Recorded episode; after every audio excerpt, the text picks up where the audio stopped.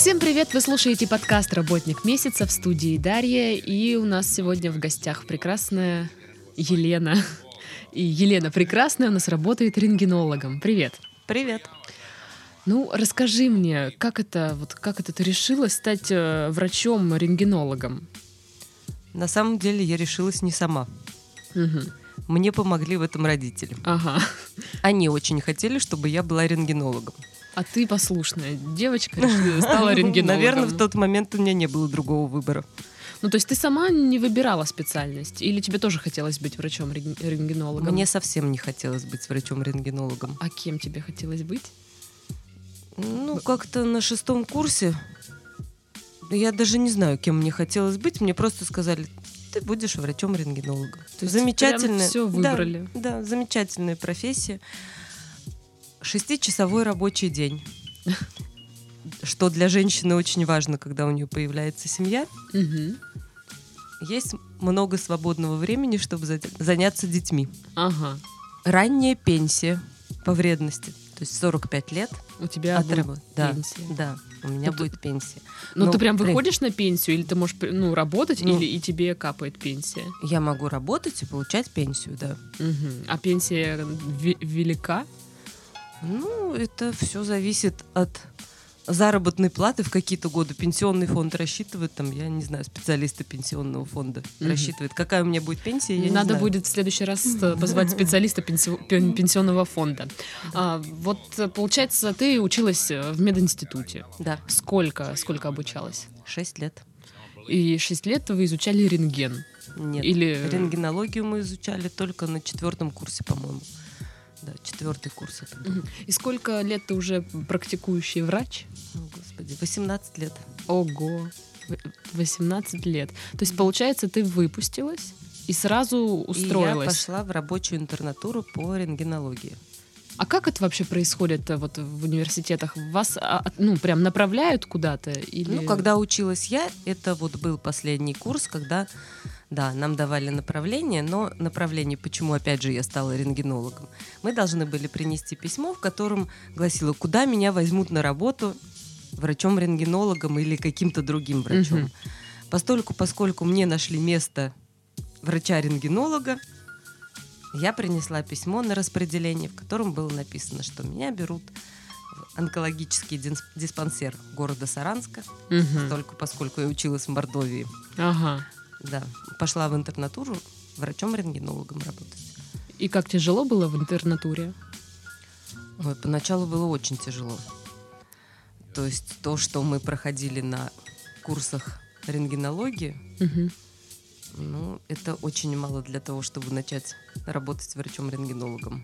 Ну, то есть там какие-то были больше теоретические, да, знания, а Конечно, когда ты конечно. приходишь, тебе говорят, на, Да. делай. Да, наделай.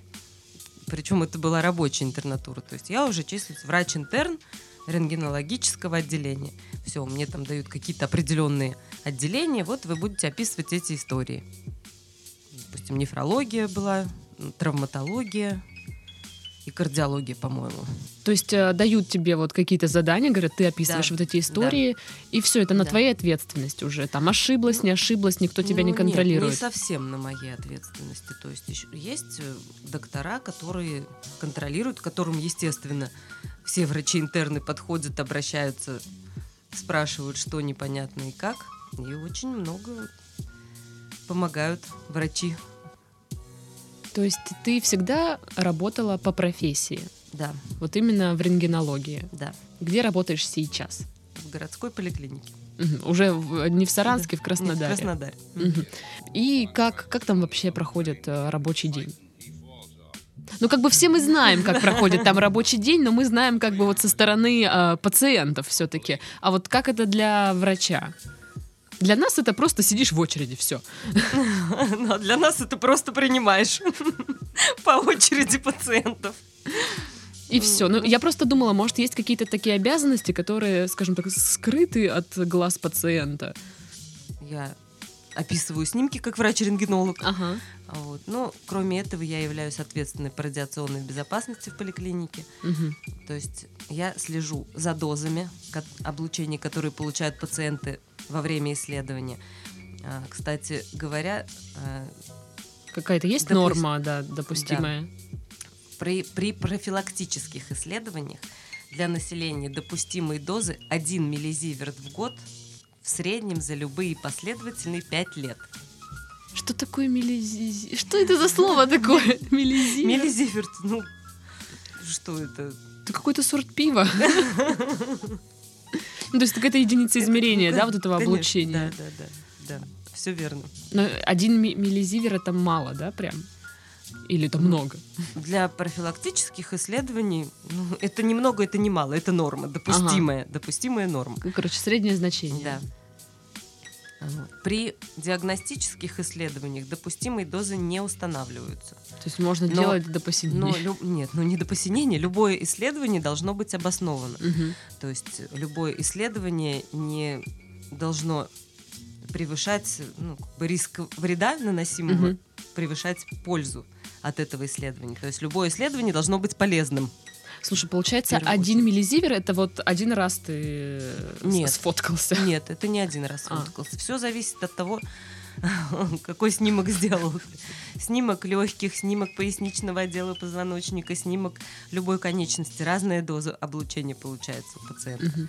Слушай, я вот сейчас поняла, что я не помню, как выглядит э, рентгеновский аппарат. Я помню, как вот делают флюорографию, Мгм. а как выглядит рентгеновский аппарат? Ну, это рентгеновская трубка, в которой излучатель. Ну, либо это еще есть стойка Мгм. и стол. Ну, типа, на которой Ну, либо да. прис- приста- Да, при- Ну, пациент стоит, Да, либо да. лежит на столе. У нас сегодня косноязычие. Что самое вот сложное в твоей работе? пожалуй, вынести правильное заключение. Потому что аналогичная картинка, скажем так, если назвать ее можно картинкой, может быть э, характерна для разных заболеваний.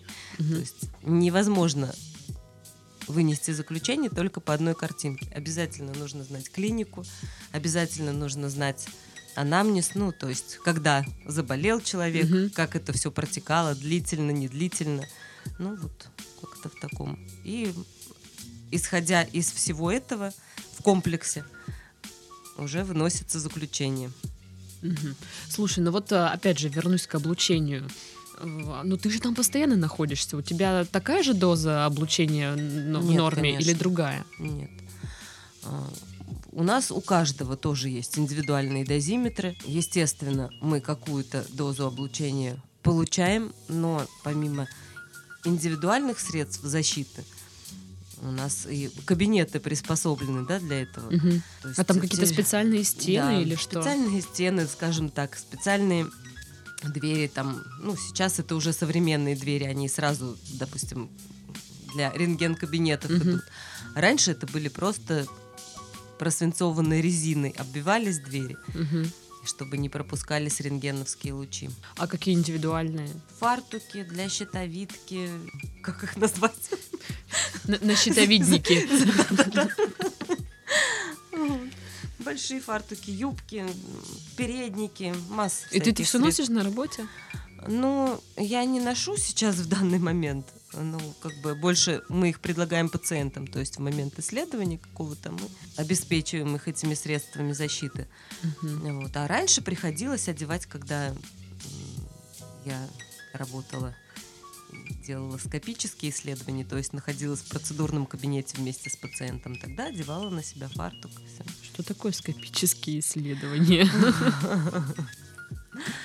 Ну, скопические исследования это в основном, скажем так, контрастные исследования. Вот желудок, да, это полый Мгм. орган. То есть его просто так Не на снимке не видно, да.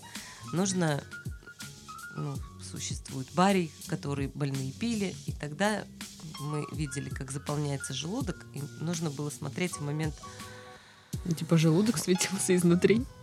нет, он, был- он заполнялся барием, заполняется барием, и мы можем видеть на экране желудок, проходимость, как этот барий проходит, Мгм. какие-то есть дефекты в стенке, нет, ну это так, если говорить Мгм. о желудке. Вообще опасно, вот эта работа опасна для жизни? В частности, для твоей. Я думаю, что нет, потому что у нас все соблюдены нормы и правила, так сказать. И Ну просто вот на практически- здоровье это не отразится как-то в, в последующие годы твоей жизни. В том плане, Ну, что это же учитывая вредная все-таки Учитывая работа. ту дозу, которую я получаю, нет, не отразится. Она совсем небольшая. Все это в пределах допустимого. Мгм. А, какие качества и навыки важны для врача-рентгенолога?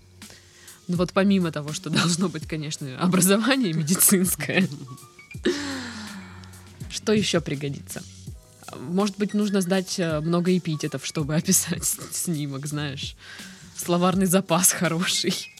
Коммуникабельным нужно по-любому быть, потому как ты общаешься с пациентами. Все пациенты разные. Мгм.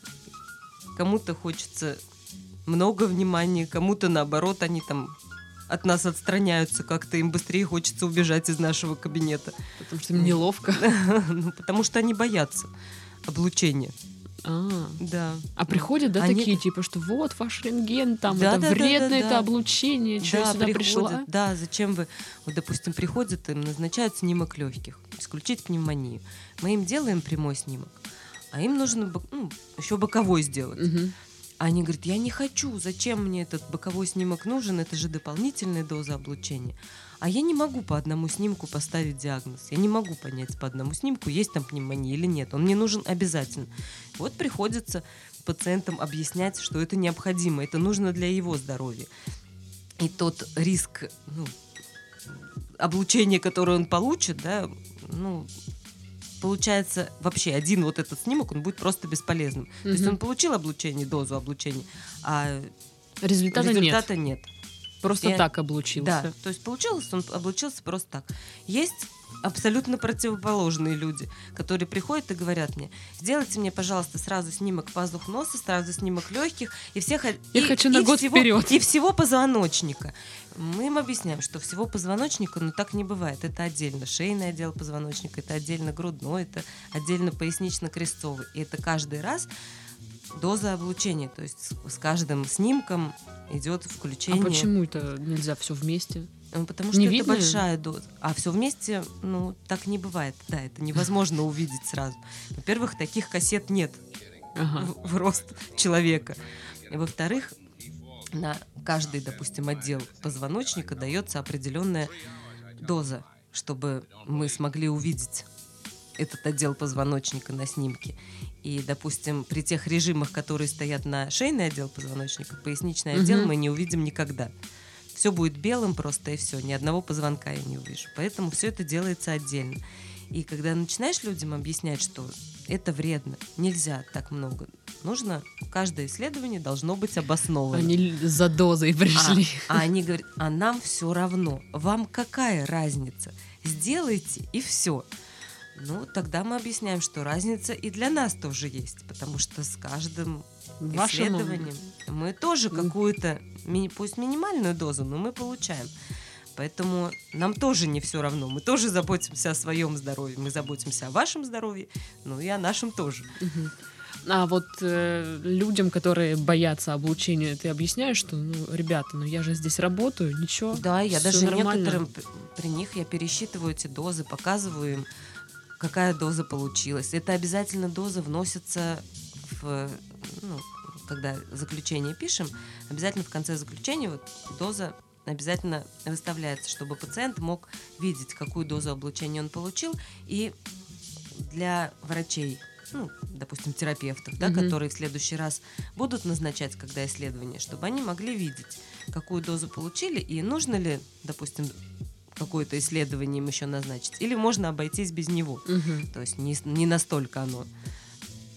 Я помню, тоже пользу. однажды возмущалась, что мне за один год дважды назначили делать там флюорографию или что-то такое. Думаю, «А, хотят, чтобы меня Ну, там... это». сейчас, если говорить о флюорографии, конечно, это ну, минимальные дозы, потому что, ну, допустим, у нас цифровой аппарат, и в основном эти цифровые аппараты, то есть там доза очень маленькая. Мгм. И бояться флюорографии не стоит вообще. Понятно. То есть мы можем говорить, что ну- нужна коммуникабельность, судя по всему, терпение, потому Терпение, что да. каждому объяснять. Да. А так как ты в поликлинике, то я думаю, у тебя много пожилых пациентов, ну, таких.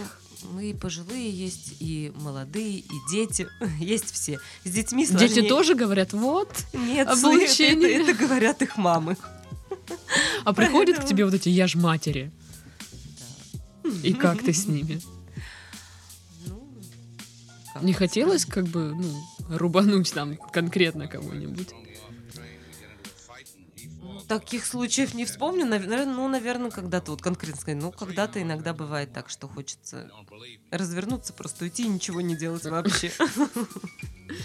Сколько вот можно заработать, работая рентгенологом в государственном учреждении? На ставку.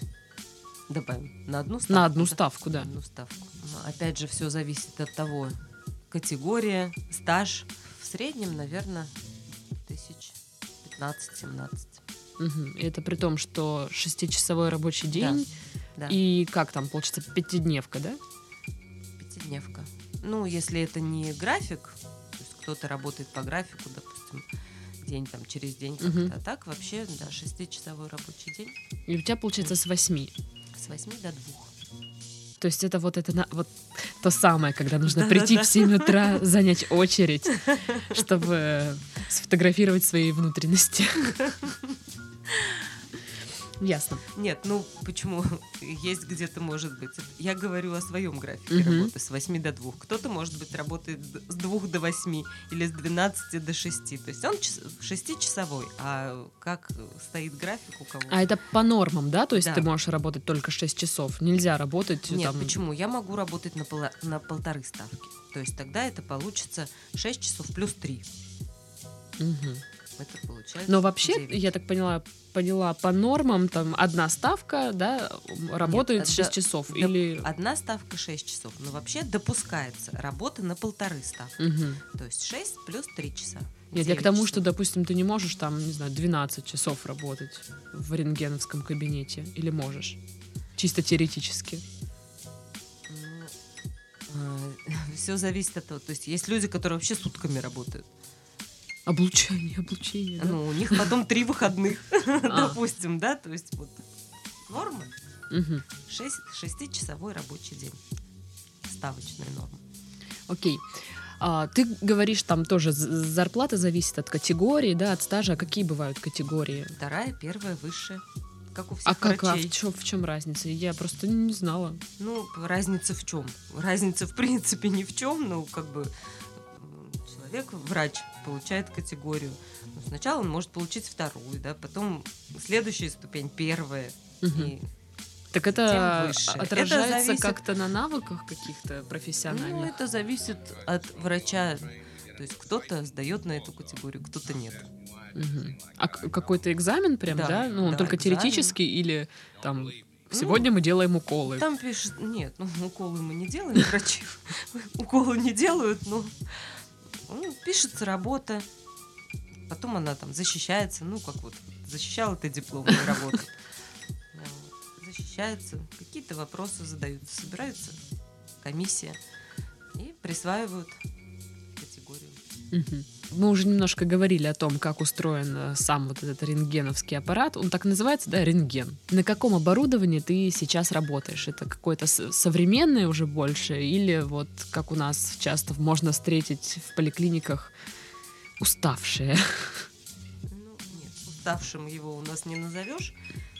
Достаточно современное оборудование, особенно хороший цифровой флюорограф. Мгм. Да, не те пленочные флюорографы, которые раньше были. Маленькая пленочка, там сидишь под флюороскопом, рассматриваешь эти флюорограммы. Вообще не знаешь, вот по нашим поликлиникам сейчас много вот нормальных аппаратов или Скорее да, чем нет. все-таки старые? Нет, старые уже уходят из нашей жизни. Сколько стоит рентгеновский аппарат? Не знаю, Ну, много? думаю, что да, Полмиллиона. Больше. Миллион. Все зависит от аппарата, и 3 миллиона есть. Стоит обор- Ну, точно по ценам я не скажу. А как вот за ним ухаживать? Ну, наверняка же есть какие-то, да, правила, как там с ним обращаться. Вообще, как с ним обращаться? Протирать там влажной Про- тряпочкой или что? Ну, протирается стойка, протирается стол, ну, специальными растворами. Мгм. А так вообще у нас есть обслуживающие организации, техники, так сказать, которые приходят и раз в месяц, если нет никаких у нас заявок дополнительных, то они приходят, смотрят И и, обслуживают и его. обслуживают, да. Но получается, ты несешь ответственность за вот этот аппарат, там, если что-то случилось, что-то там не заработало. К тебе будут обращаться или как? Судя по всему, еще ни разу не ломался. Слава богу. Ну, у нас просто не может такого быть, чтобы он сломался по нашей вине. То есть мы ничего такого не можем сделать, чтобы Мгм. вот аппарат сломался. Да, мы, допустим, если, скажем так, будет течь крыша, мы просто не будем на нем работать, на этом аппарате, чтобы не допустить короткого замыкания. То есть мы знаем, что этого делать нельзя. Это электричество. Какие заболевания можно вы- выявить с помощью вот рентгена, вот этих снимков? Ну, практически все заболевания, которые есть на этом свете. Просто существует рентгеновская, допустим, компьютерная томография, да. А, конечно, гораздо она более информативна, чем обычная рентгенография. То есть с помощью рентгеновских лучей можно все практически выявить. А самые какие-нибудь, знаешь, необычные случаи в твоей практике какие были? Вот то, что запомнилось больше всего. Наверное, это был случай, когда я только пришла работать в первую городскую больницу. Мгм. стационар. И мое первое дежурство до 20.00, когда рядом нет уже врачей-рентгенологов, Мгм. И в этот момент привозят молодого человека с ДТП. 26 лет, как сейчас Мгм. я помню. Его положили в реанимацию, сделали ему кучу-кучу всяких снимков. И мне было очень страшно, что вдруг я что-то не увижу. И тем самым я нанесу вред его здоровью. То есть из-за меня его не спасут. На самом деле, ну, я их все эти снимки описала в истории, всю реанимация, все отдала. И домой приехала, у меня даже температура была 40. Вот от, от того, что я до такой степени нервничала. На следующий день на работу я приехала полседьмого утром узнать, жив ли этот молодой человек или нет. Мгм. Вот. А к 7 утра уже приходила заведующая отделением. Вот. Она пришла, и я сразу схватила историю, снимки принесла. Я говорю, посмотрите, пожалуйста, я все правильно написала. Она мне говорит, да, у меня было такое облегчение, что я ни в чем не ошиблась, и ну, молодой человек из-за меня не погиб. Ну, на самом деле он потом выжил, все, его спасли, все было Хорошо, хорошо. что ты уточнила, потому Да. что из-за меня не погиб, как бы. Да, да, да. И Ну, потому такой- что я боялась, что из-за меня что-то То есть и произойдет так, такое. если погиб, Нет, нет, ну. Не, ну тут разные вещи, как бы, если, Ну, да. если бы, допустим, я поставила правильный диагноз, и его могли бы спасти, а тут я вдруг взяла и поставила ему неправильный диагноз, и тогда ему назначили совершенно неверное лечение, и он умер. Но больше Ну, у тебя это- таких случаев не было, когда Нет. от тебя Слава- зависела Слава жизнь. богу, нет. Не, ну как, они были такие случаи, но чтобы вот так, ну, засело это... Слушай, ну вот а- описание снимков, ну они же бывают разные, да, там разные э, ст- степени тя- тяжести. Ну, конечно. Вот сколько времени уходит на описание снимков? Как ты вот понимаешь, что вообще происходит там? Просто для Ну, меня сним, вот Мгм. смотреть на этот снимок, это как гадать, наверное, по кофейной гуще. Ну, конечно. Вот что, Да. что там непонятно. А- хотя некоторые пациенты, извини, я тебя перебила, подходят и говорят, ой, посмотрите, а вот здесь вот я там, ну, что-то вижу, начинают мне рассказывать, что они видят. Я их тогда спрашиваю, говорю, а вы врач-рентгенолог? Они мне говорят, нет. Я говорю, даже не все врачи-рентгенологи иногда сразу могут понять, что это. Как вы можете вообще оценивать этот снимок? Я Ну, думала, ты над ними это- стебешься. Вы врач-рентгенолог? Нет. Как вы узнали? Хорошо, что вы заметили. То есть, ну, иногда как-то это даже, наверное, немножко раздражает, когда начинают тебе рассказывать, подсказывать, какая там тень, там или еще что-то. Вы сюда обратите внимание, там, или туда. Ну, я знаю, куда мне обратить внимание, на что. Ну, как, как долго? Ну, все зависит от того, как бы, что вот, допустим, есть такие снимки, да, где мы там приходится чертить там на них. Естественно, это дольше, карандашом, Мгм. там, допустим, вот степень сколиоза. Там, На вот этих вот Или- черных штуках, да? Да, да, вот, допустим, для военкомата степень сколиоза или там степень плоскостопия определить. Все это мы расчерчиваем. Ну, естественно, это дольше, да, там получается как бы... Ну, и опять же, иногда бывают такие случаи, когда приходится не просто посмотрел ты там на эту картинку, да, и написал заключение. Доставать приходится книгу, что-то почитать, что-то посмотреть. Можно и полчаса, можно и час с одним снимком просидеть. То есть, допустим, где-то нужно изучить тоже историю болезни. Хм. Может быть, посмотреть предыдущие снимки, сравнить, что было, что стало, оценить картину. То есть, естественно, это уже занимает больше времени. А вообще вот ну какие-то знания, да, вот, которые ты получила в медицинском о болезнях, вот они держатся в голове или по- постоянно приходится вот все-таки как-то обновлять, возвращаться вот к пройденному? Или Ну, они и держатся, ну и когда-то обязательно приходится. То есть я не могу сказать, что все, я все знаю, и никогда я там к книжке не обращусь. Нет. У меня книги всегда с собой на рабочем столе. Если что-то мне непонятно, я обязательно заглядываю. Мгм. Пациенты, мы уже вроде как немного о них говорили, э, но как э, вот общаться с людьми? Потому что все приходят очень, ты говорила, сама разные, кто-то может стесняется, кто-то наоборот хабалистый. Как вот найти подход? Или у тебя Здесь- все строго, типа я здесь главная в кабинете, ну-ка тихо. Ну, бывает и так, что все тихо. Я сказала, будет так, и все. И по-другому быть не может. Иногда, ну, как-то пытаемся уговорить, что-то там объяснить, подсказать, где-то улыбнуться, где-то, может быть, нахмуриться. С кем как. То есть однозначно сказать, ответить на этот вопрос невозможно. Ну вообще ты вот э, чувствуешь со стороны пациентов какое-то вот уважение, что ли, потому что ты же врач, ты же знаешь, и вот они как-то вот ценят тебя. К сожалению, в последнее время, мне кажется, вообще ну, большая часть пациентов не уважает врачей. Ну, то есть, Вот они приходят, они прочитали многое в интернете, они там, ну, гораздо грамотнее тебя. Что вы мне здесь, вот очень часто, что вы мне здесь рассказываете? Я все это прочитал в интернете. Хотя в интернете может быть абсолютно недостоверная информация. ну тоже странно, ну прочитал ты в интернете, ну как минимум подтвердилось. Ну, вот и- ино- иногда хочется задать вопрос, зачем тогда вы сюда пришли? А что, Ну. что, что он хотел там увидеть?